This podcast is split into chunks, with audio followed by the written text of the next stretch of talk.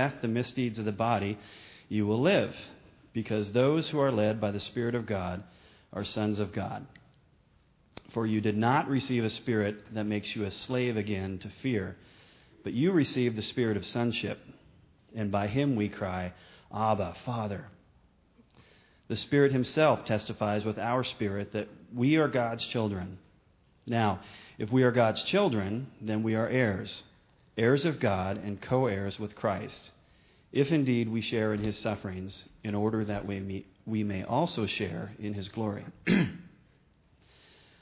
I consider that our present sufferings are not worth comparing with the glory that will be revealed in us. The creation waits in eager expectation for the sons of God to be revealed. For the creation was subjected to frustration, not by its own choice, but by the will of the one who subjected it, in hope that the creation itself will be liberated from its bondage to decay and brought into the glorious freedom of the children of God. We know that the whole creation has been groaning as in the pains of childbirth right up to the present time. Not only so, but we ourselves, who have the first fruits of the Spirit, groan inwardly as we wait eagerly for our for our adoption as sons, the redemption of our bodies.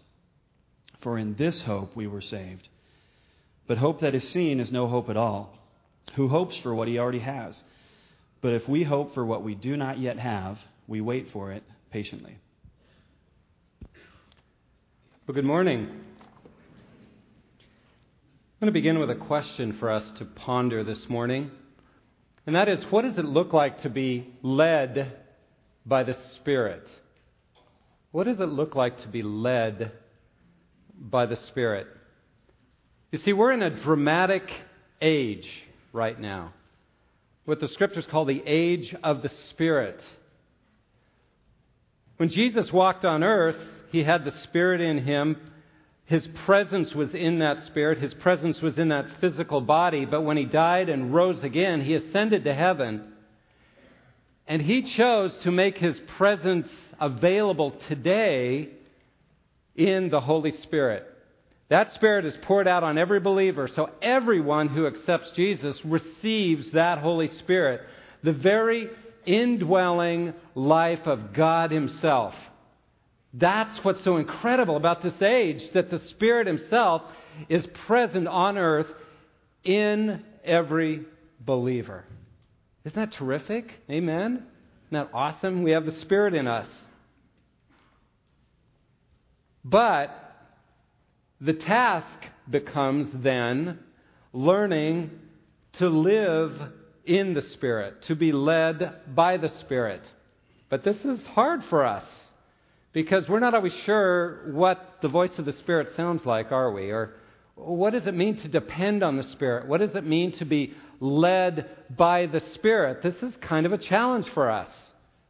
Because how do we know when it's the Spirit prompting us versus when it's just our own indigestion? or just ourselves? How do we know? And it can be confusing. I, I, know that I've thought that, well, if I'm led by the Spirit, I, I see a few examples in Scripture where the Spirit led Paul, for example, to go to a certain place or to do a certain thing. And so I have thought at times that, that being led by the Spirit means kind of having a built in GPS unit. That, you know, you're walking along and, and suddenly you hear this voice that says, you know, walk 100 yards and then turn left. and go 50 yards, turn right, and walk up to that person and say this we sometimes think that the Spirit should lead us like that, that that's what means being led by the Spirit. Now, the Spirit can do that, but I think if we're honest, that's not really our experience most of the time, is it? The Spirit's more internal, and, and so we wonder what does it mean to be led by the Spirit? I have also struggled and been confused thinking that being led by the Spirit meant to have this emotional high so if I'm really being led by the Spirit, I'm just going to be excited about God. No, those are good times, but you know, our emotions go up and down, and we're to be led by the Spirit all the time. So, and in fact, our emotions that go up and down can be affected by all kinds of things. What we ate for dinner last night and our hormones or whatever.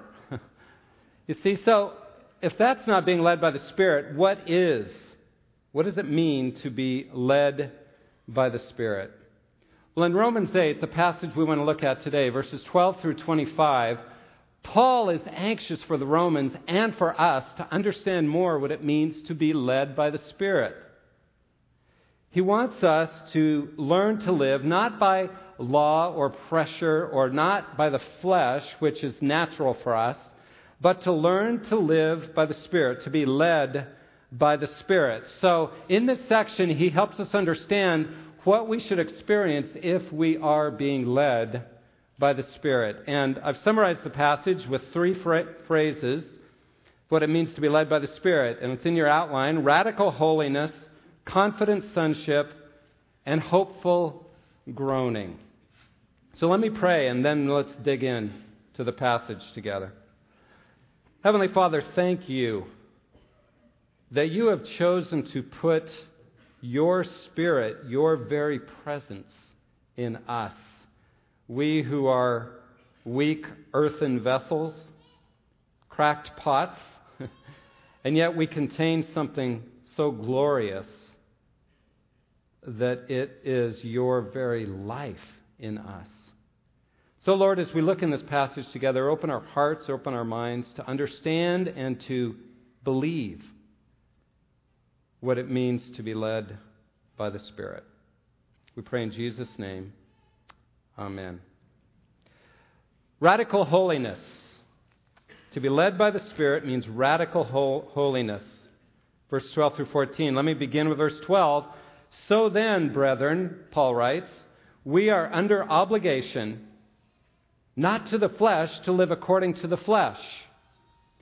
And in my translation, there's a little dash there. There is in the NIV too. It's worded a little differently, but there's this dash. Paul begins and he says, Okay, guys, we're under obligation, but not to the flesh, to live according to the flesh. We're not obligated to the flesh. We don't have to live according to the flesh if we have the Spirit. We can put that to death. But notice the way he words this. It's very interesting. He says, We are under, under obligation not to the flesh. And there's this dash like, okay, then what are we under obligation to? And you know what?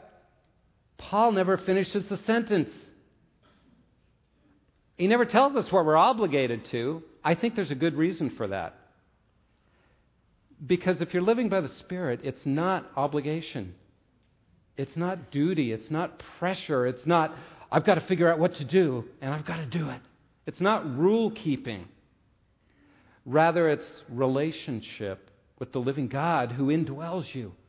Learning to listen to his voice, learning to walk with him. So he says we're under obligation not to the flesh or to anything else. we live in freedom in Christ in this new relationship. So he begins there. And he goes on to say this We're not under obligation to the flesh. We don't have to live by that. For, he wants to explain this clearly to us. For, verse 13, if you're living according to the flesh, you must die. But if by the Spirit you're putting to death the deeds of the body, you will live. Now, get this.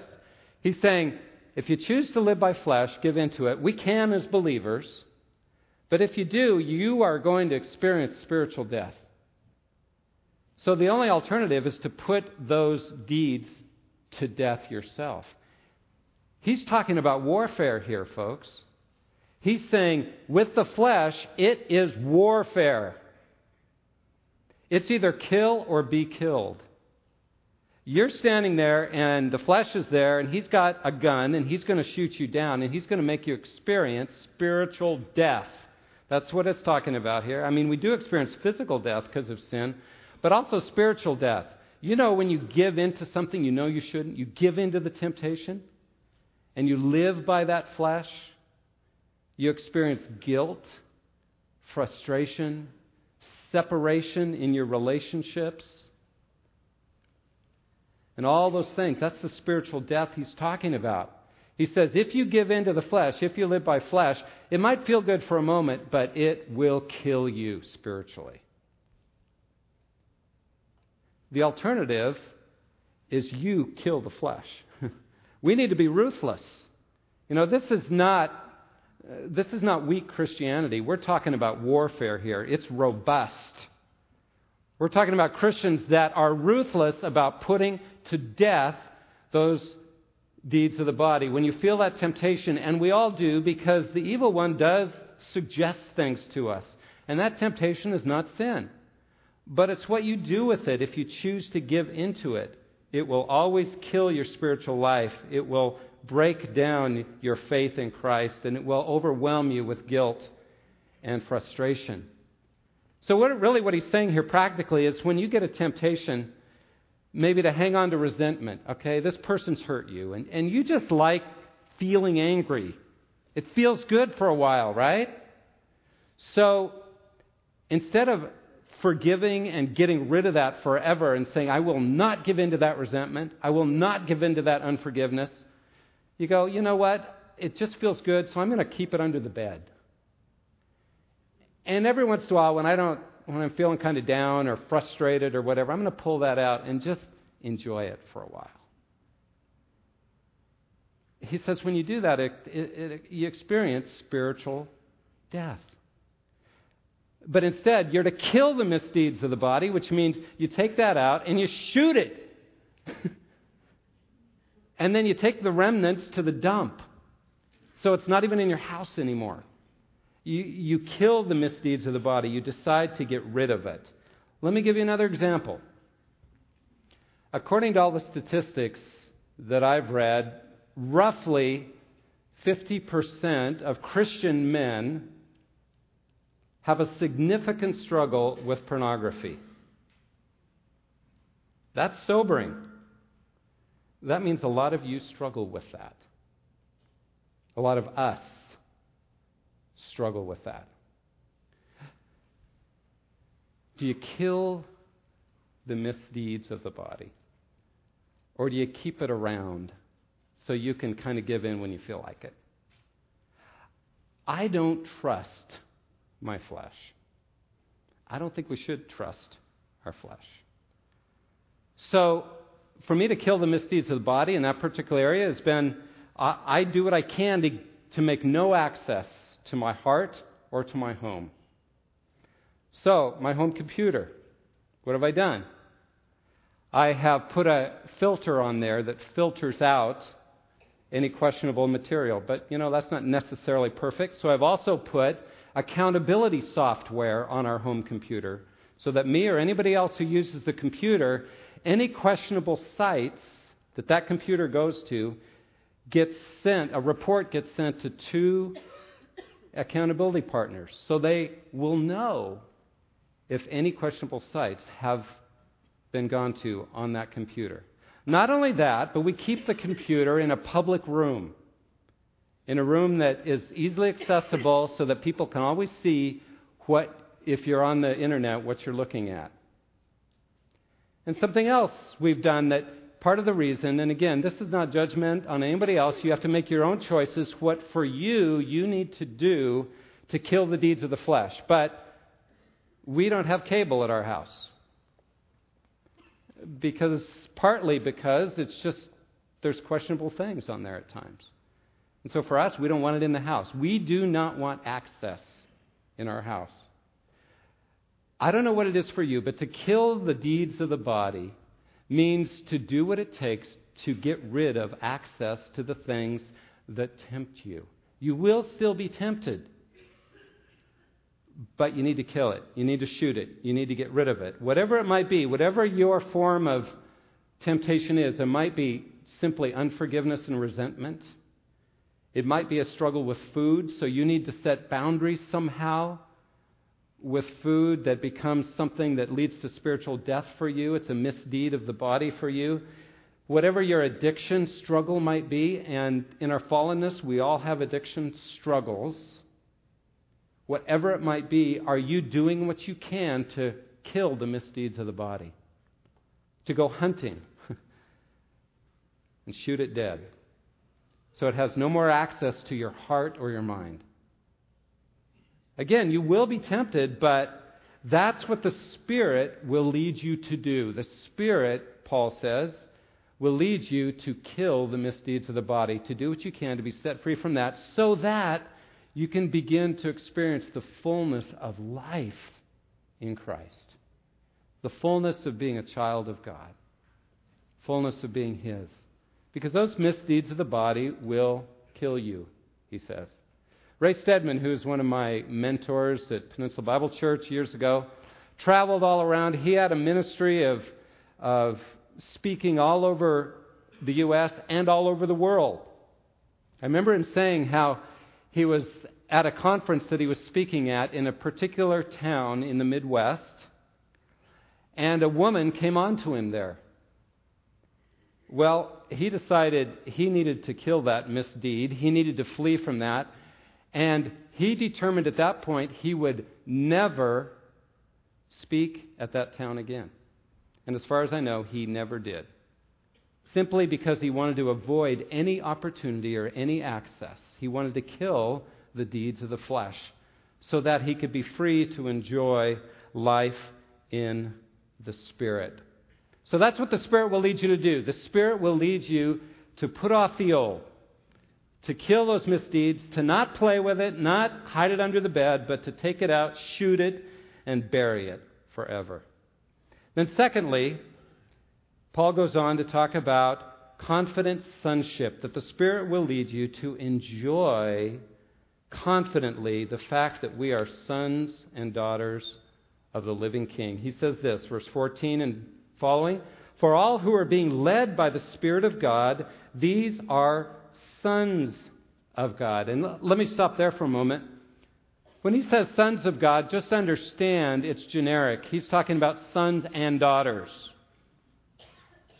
But he, in particular, says we, both men and women, are sons of God. And the reason he says that is because, obviously, in their culture, first century culture, the boys, the sons, were the privileged ones who received the full rights that the Father offered, who had free access to everything the Father had, who had the privileged position of receiving the inheritance. Everything that the Father had would be passed on to the sons. And so, what he's saying is if you have Jesus in you, if you have the Spirit in you, if you've received Jesus as your Lord and Savior, you are in a privileged position as a son or daughter of the living God. There is no male or female in the church. We're all sons in this sense. So it goes on, verse 15 For you have not received a spirit of slavery leading to fear again, but you have received a spirit of adoption as sons by which we cry out, Abba, Father. Abba, Father. See, what the Spirit does is He will lead us to begin to enjoy being the child of the living God, to come into His presence, to realize we don't have a spirit of slavery, He says, but a spirit of adoption. What's He talking about? What's the contrast? Spirit of slavery is, in those days, if you were a slave of the, the master of the house, you listened to him and you did what he told you to do. And if you failed to carry out what you were supposed to do, you were punished. Why? Because you were a slave. You didn't have rights.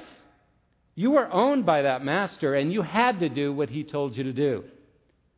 And that's how many of us have lived our Christian life. We, we come to the master and we go, What do you need me to do? And I'm going to try hard to do the right thing. And we live in a spirit of fear. And Paul says, No. What you've received when you receive the Spirit is you've received a spirit of adoption as sons. That word adoption is a marvelous one in the Roman world, Roman Empire. When a father of a family, when the leader of a family adopted a son, probably because he couldn't have his own, he said, I am choosing you purposefully because you are the one I want to spend time with. You are the one I want to mentor. You are the one I love. You are the one I want to give the full rights and privileges of a son. To be adopted into the family was to be chosen specifically to be loved by that father. And you were treated completely, fully, as one who was born as a son. And that's exactly what the Heavenly Father does with us. He looks at us, He sees all that we are, our weaknesses, our struggles. He knows all that. And He says, I choose you.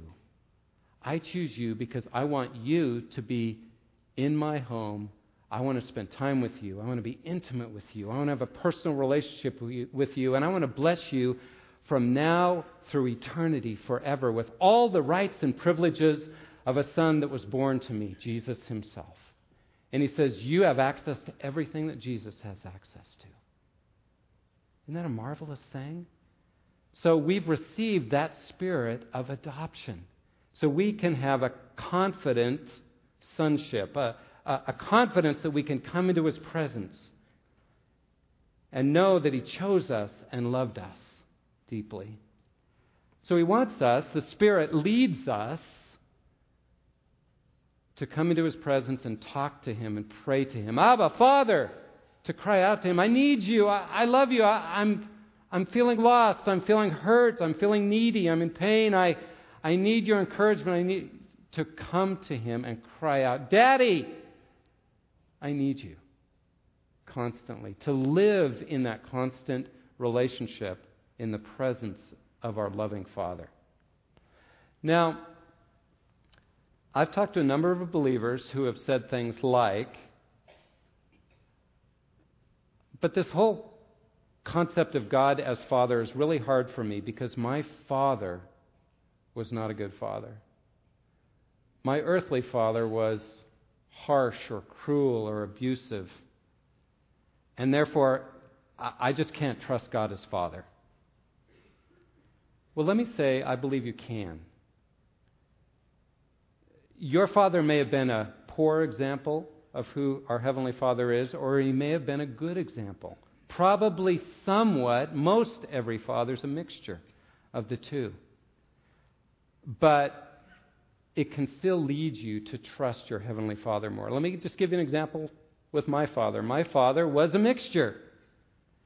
He was pretty distant from me. I longed for more from him. He never really asked about what was going on in my life my friends, what I was thinking. He, he was just distant in my life. And that created some hurt and some longing for me to have a father that cared and wanted personal relationship with me and wanted to be involved in every area of my life. And that has led me to trust my Heavenly Father. I found that kind of Father. You see, so even if your father was bad, it can lead to a deeper longing that leads you to trust your Heavenly Father as the one you've long, longed for, you've wanted all your life, and you finally have in your Heavenly Father. My dad was especially loved us, I think, as a good provider. He made sure our material needs were met all the time, and, and that was part of how he committed to love us. It's a wonderful thing. That was how he knew to love us.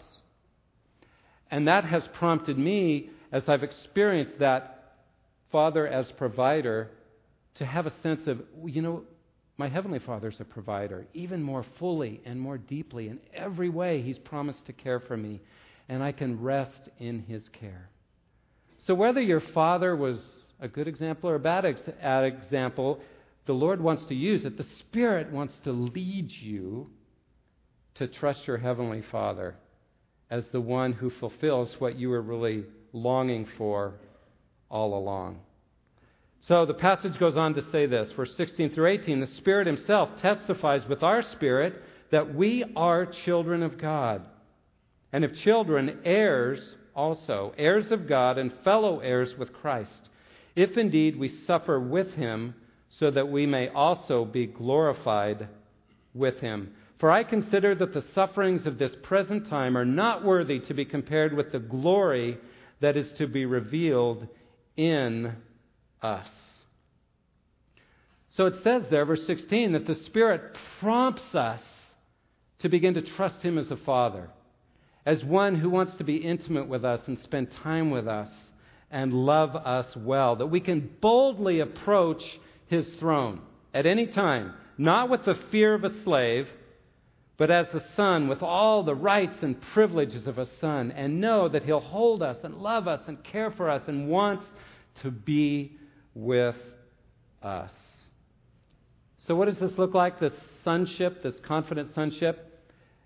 Things like personal intimacy, a close, caring relationship, where we cry out, Abba, Father, Daddy, I need you.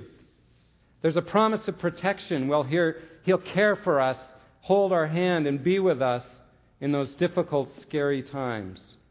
There's a legal status that says, I have adopted you as my child. You have full rights under the law. You are the heir of my estate. We're joint heirs with Christ, so that everything that God wants to give to Jesus, which is everything, he wants to give to us as well. And we share in that. We are co heirs with him. We ultimately will inherit glory, the passage says.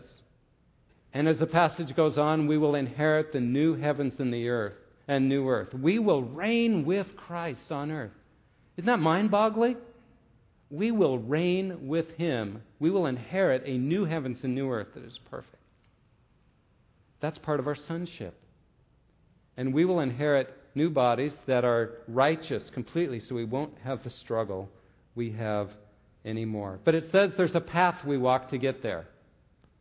If indeed we suffer with him, so that we might be glorified with him as well. We walk the path that Jesus walked. He suffered and was glorified. As the Father's sons, He's called us to walk that same path, suffering, so that we may be glorified with Him. But notice it says we suffer with Him.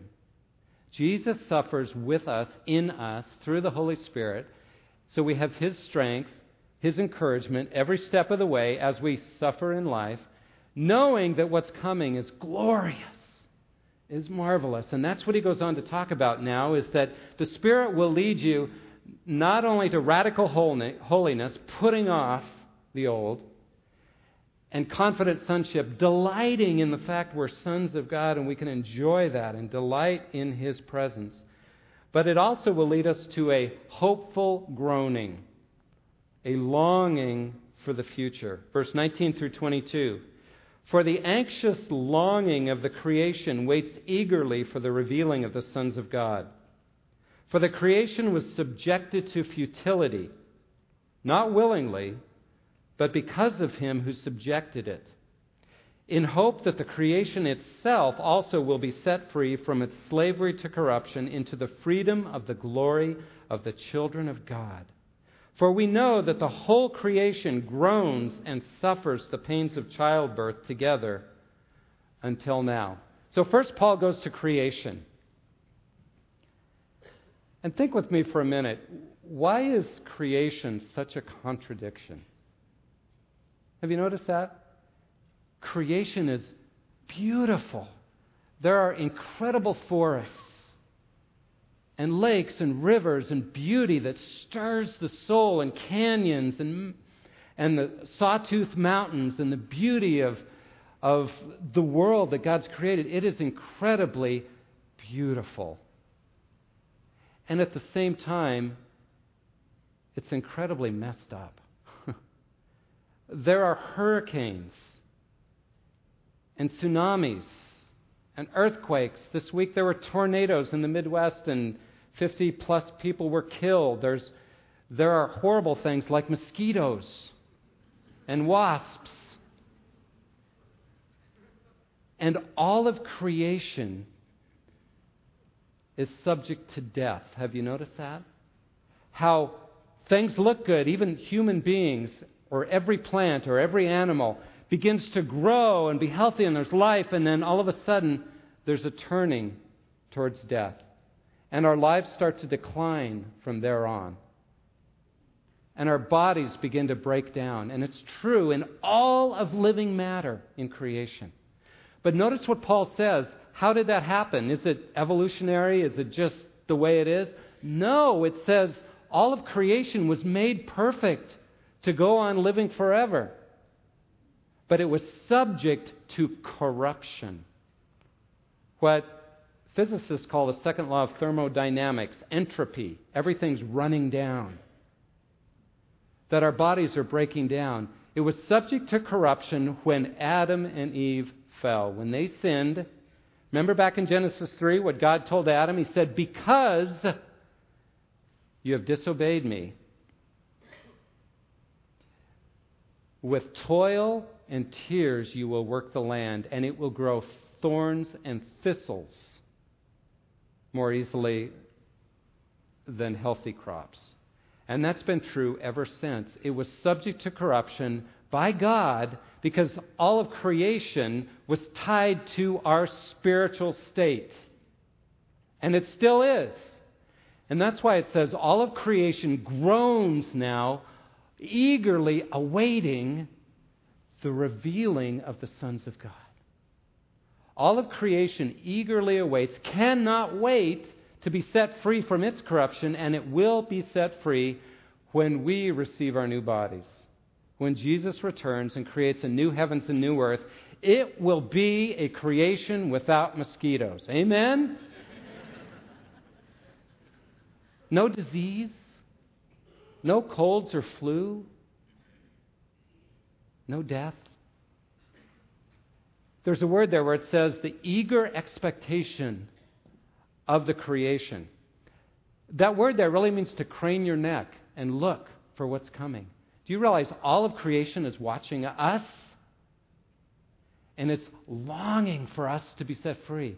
Like when you're at the airport and you're watching people and they're waiting for their loved one to come through those doors because you can't go back there anymore, you know, to, to the gates. And so you're waiting and you're craning your neck and is this the flight? Are they coming now? Is this them? And they cannot wait for their loved one to come. It says creation is doing that very thing right now, longing to be set free.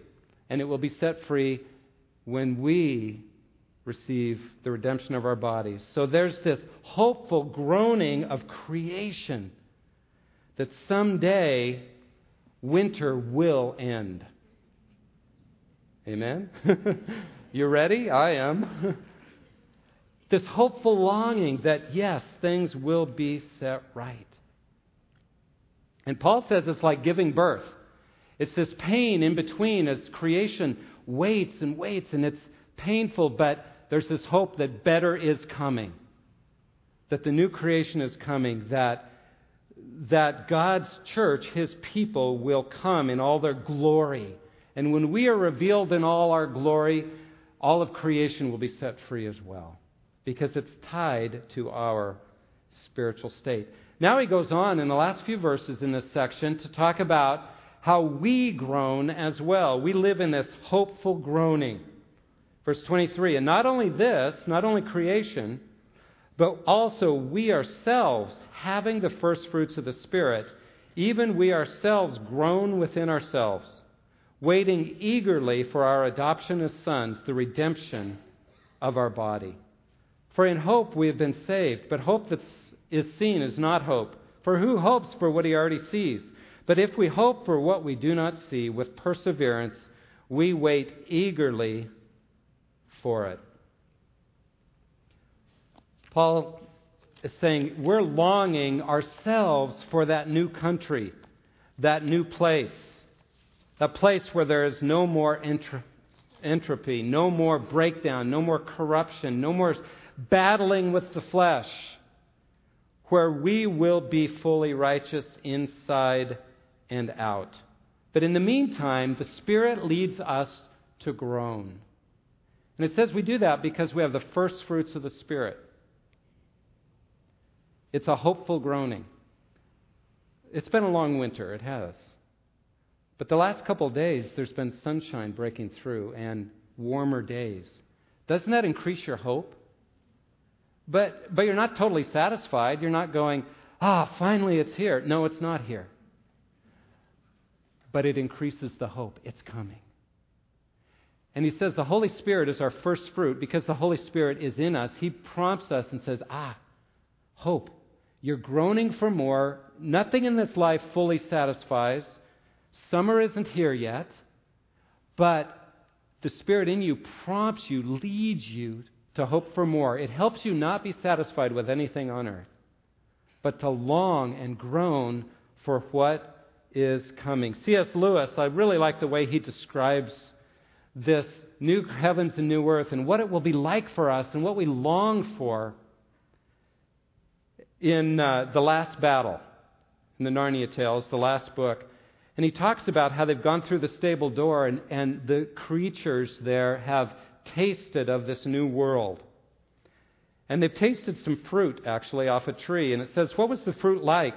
Unfortunately, no one can describe a taste. All I can say that, compared with those fruits, the freshest grapefruit you've ever eaten was dull, the juiciest orange was dry, and the most melting pear was hard and woody, and the sweetest wild strawberry was sour. And there were no seeds, no stones or pits, and no wasps. if you had once eaten that fruit, all the nicest things in this world would taste like medicines after it. That's just a picture a bit to awaken in our hearts that longing for heaven, that longing for more. So we groan as well. We, we have the sense that we're not home yet. We long to be home, but we will be home someday. And so it leaves us in a state of hopeful groaning. The Spirit leads us to that. So we'll be more and more set free from the things of this world. It's like traveling to another country. If you've traveled and you go, wow, this is really interesting. But after a while, you begin to feel like, yeah, but I want to go home. I want to go home. This is not home. I miss home. Well, that's what being led by the Spirit is like. You, you, begin to realize this is not really home. This world is not my home. It doesn't have what I was built for. And so it creates this hopeful longing. And that's what the Spirit does. So, what does it mean to be led by the Spirit? Well, Paul's given us three pictures here. It's to kill the deeds of the flesh. In the past, put those away because that's just a distraction from the joy that's coming. So the Spirit will lead you to kill the deeds of the flesh. Just get rid of them. Put them out. Get rid of them. That's a process. It's a lifelong process. It doesn't happen all at once, but that's what the Spirit will lead you to do. Secondly, the Spirit will lead you to enjoy confidently your sonship to come into his presence and cry out to him, Daddy, I, want to be with you. Daddy, I love you. And, and to enter into his presence, to pray, to talk with him, to enjoy how much he loves you. And the Spirit will lead you to long for heaven evermore. This hopeful groaning that it's coming and this world is not my home, it's not enough, it's not what I want. What I long for is ahead, but I'm confident it is coming. I want to end with just a quote again from The Last Battle by C.S. Lewis, where it talks about what the new Narnia, the new heavens and earth, new heavens and new earth was like, and he says this. The difference between the old Narnia and the new Narnia was this. The new one was a deeper country. Every rock and flower and blade of grass looked as if it meant more. I can't describe it any better than that. if you ever get there, you'll know what I mean. It was the unicorn who summed up what everyone was feeling. He stamped his right forehoof on the ground and neighed. And then he cried out, I've come home at last. This is my real country. I belong here. This is the land I've been looking for all my life, though I never knew it till now. The reason why we loved the old Narnia so much is that it looked a little bit like this. The reason we love this world is it's just a taste of what's to come. Let's pray. Thank you, Lord, that you, in your mercy and grace, have chosen to plant your very life in us. And Lord, we want to be led by your Spirit. We want to follow you. We want to depend on you. And we pray that you would open up our hearts to enjoy all that we have in you as your sons and your daughters. Help us to just put off the old stuff, to kill it, to follow your spirit in enjoying you, and to follow your spirit in longing for a true home. We pray in Jesus' name. Amen.